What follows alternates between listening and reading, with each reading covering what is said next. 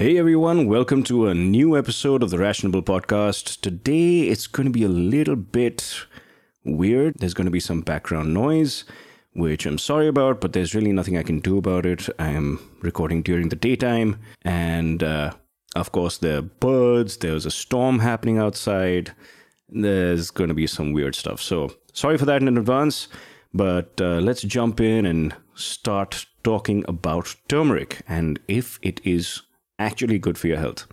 So, we Indians love our spices, and none more than turmeric.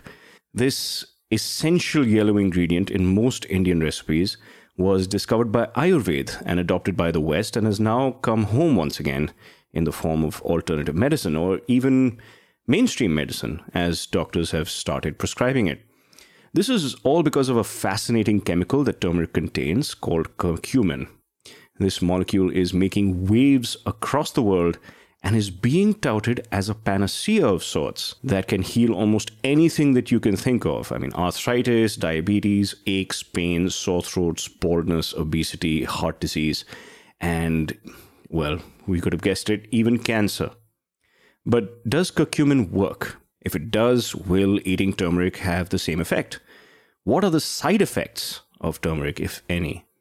Is it medicine yet, or is it still in the realm of alternative or complementary medicine? We are getting to the bottom of this today.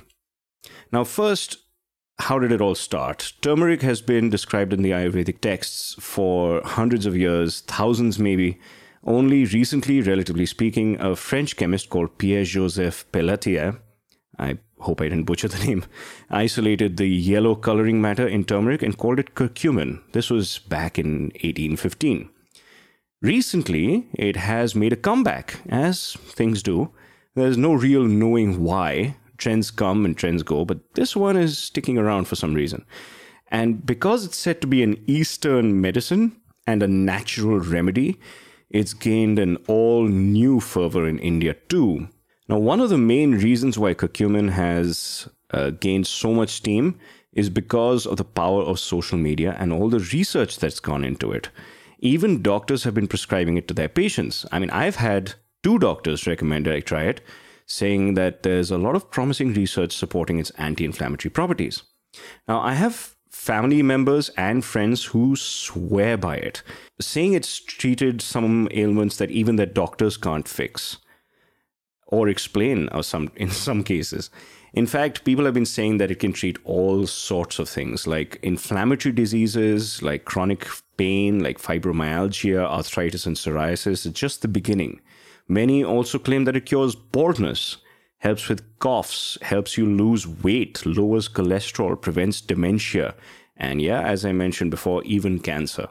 All this is very exciting, but we need to be very careful the first thing that comes to my mind when I see all these diseases it can cure is how is it even possible? Like such remedies are called cure alls or panaceas. And that's the problem because panaceas can't work. Let me explain why. Every disease or disorder we experience is triggered by a different thing or presents in a unique way in the human body. Our physiology is super complex and all its problems are not rooted in one place. Like, take a car as an analogy, right? If you take a flat tire, putting fuel in the car isn't going to fix the problem. You have to change the tire. Now, imagine the brakes aren't working, or the steering wheel is stuck, or there's some weird sound coming from the engine. A panacea is like putting fuel into the car. Oh, I wouldn't give it as much credit as being fuel, but you know, go with me on this is like putting fuel in the car no matter what the problem is and expecting it to get fixed. The truth is, it isn't going to fix any of these problems. The only thing it'll do is add fuel to a car. But how are you going to drive? How far are you going to drive on a flat tire or a dead engine? You're not going to go far at all, if, if, if, if any distance. It's the same deal with medicines. And if you're you're not going to take crocin for a stomach ache or Digene for back pain, every problem is different and it needs a different treatment. So curcumin being a panacea is unrealistic and implausible. And there's a lot of research gone into it to find out what it really does. The problem is, most of these research studies are of poor quality and are done in vitro, meaning in glass in science speak, in Latin otherwise. That means that the tests have been done on petri dishes and in test tubes in a lab. This is the very first step in a research process. How things react in a test tube, though, doesn't even come close to how a chemical would work inside a human body or inside a living thing. These are very preliminary things. Now, there have been a few studies on people, but these human trials are so small and with such poor quality that we really can't rely on them for anything. These tests haven't even been replicated by independent labs to corroborate the findings. A review in the Journal of Medicinal Chemistry said this The likely false activity of curcumin in vitro and in vivo, which means inside a person or an animal, has resulted in greater than 120 clinical trials of curcuminoids against several diseases. No double blinded, placebo controlled clinical trial of curcumin has been successful. The manuscript reviews the essential medicinal chemistry of curcumin and provides evidence that curcumin is an unstable, reactive, non bioavailable compound and therefore a highly improbable lead. Now we'll come back to some of these terminologies later. But let's let's see what this means. So, is there any good evidence that curcumin works? Nope. At best, nothing concrete for sure. But supplement companies like to tell you how much research has gone into this product, but don't tell you what the studies found or even how reliable the findings are. Because who would possibly want to do that and destroy all those sweet, sweet sales? There is some valid research done, and it's found some interesting stuff though. It so happens that curcumin is not easy for the body to absorb. Most of it goes in through one end and out the other. It makes your poop a bit, a bit yellow too, if you have a lot of it. And if you eat turmeric, then you end up consuming even less curcumin because only 3% of the spice is curcumin. So you barely absorb any of it anyway unless you eat it with pepper, which contains a chemical called piperine, which helps more curcumin get absorbed by the body. But the problem still remains. We yet don't know for sure what happens once it gets absorbed. Now, what about the side effects? Dr. Harriet Hall, MD, has described it quite well in her article on sciencebasedmedicine.org. Turmeric is generally considered safe, but high doses have caused indigestion, nausea, vomiting, reflux, diarrhea, liver problems, and worsening of gallbladder disease. The NMCD warns that it may interact with anticoagulants and antiplatelet drugs to increase the risk of bleeding. That it should be used with caution in patients with gallstones or gallbladder disease and in patients with gastroesophageal reflux disease, and that it should be discontinued at least two weeks before elective surgery. Purchasers of supplements are not given that information. So, why are doctors prescribing it? See, doctors are humans too, and a lot of studies have been published about curcumin that have a sheen of credibility to them, but they're all still small and low quality studies. And a large number of them doesn't change the fact that they are bad nonsense is still nonsense, regardless of the quantity of nonsense that you have. And this has to play a role in the doctor's mind. So, doctors are also subject to the same biases and fallacies as everyone else. If some of their trusted colleagues say that it, uh, it's helped their patients, even if it's due to a confirmation bias somewhere, the chances are that they will prescribe it to their own patients Depending on how convinced they and their patients are about the effect, it's not inconceivable that they'll see some positive trends here and there. The doctors that prescribed it to me, for example, said that I could give it a shot as some of their patients felt relief from inflammation and pain.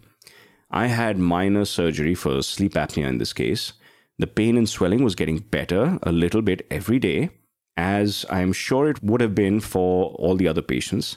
I also had taken pain meds to manage it taking an extra supplement on top of that could have helped if the remedy was reliable. But then, how would my doctors or I figure out which medicine was having the beneficial effect? In such a situation, it's easy to give credit to the wrong treatment, especially when there's a slew of other treatments that the body's natural healing processes are already working on. Plus, if I were fond of alternative medicine, I would have been more willing to overlook everything else and give credit to curcumin. And that goes back to the doctor, who is always happy to see a patient feeling better, which in turn drives them to prescribe it to future patients. It's a positive feedback loop. At least, this is how I see things. There's no science behind this, but to me, it seems like a plausible hypothesis of why doctors prescribe curcumin to their patients. In my case, I refused the curcumin pills and have since recovered fully. So, should you take curcumin? Honestly, that's totally up to you. All I can do is give you the facts, and those are that we just don't know what curcumin's effects on the body are, if at all. Right now, we just don't know for sure what the beneficial effects will be if you eat it. But I do recommend you go ahead and put it in your cooking. If you're Indian, you probably already do that. I would just recommend you stay skeptical of people's claims about what curcumin does until we have some substantial evidence to support its usage. Oh, and if you're on prescription medicine, do not stop having that and shift all the way over to just taking curcumin for whatever ails you. That is not a smart move because we just literally have no idea what effects it can have on you or not. Now, in conclusion, there's something odd about all this hype about this remedy turmeric, or rather curcumin, being so widely consumed in this country should have a profound positive effect on the health of the general population if all the claims about the benefits of turmeric were valid. However, we don't seem to be an extraordinarily healthy nation. We have the same problems here that plague the rest of the world. We may even be a bit worse off in some cases as compared to first world countries because our population is so vast and our medical infrastructure is struggling to meet all our needs. But we still have heart disease, we still have obesity, cancer, and diabetes, hair loss, you know, whatever the problems may be. Of course, we've got all the infectious diseases and autoimmune disorders one can imagine as well. So one can argue that we need to consume larger doses of this stuff then, but how can that be substantiated? There's no evidence to support it. In fact, we have a lot of evidence of what the side effects will be if you do have too much of it. We also know what happens when such hype goes too far and when unlicensed naturopathic practitioners try to use it to make their own concoctions and end up taking lives.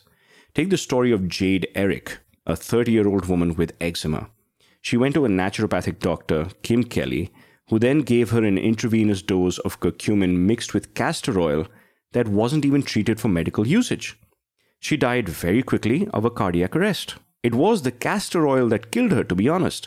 But curcumin was promoted as some kind of magical cure all on Kelly's website, as is the case with many naturopaths.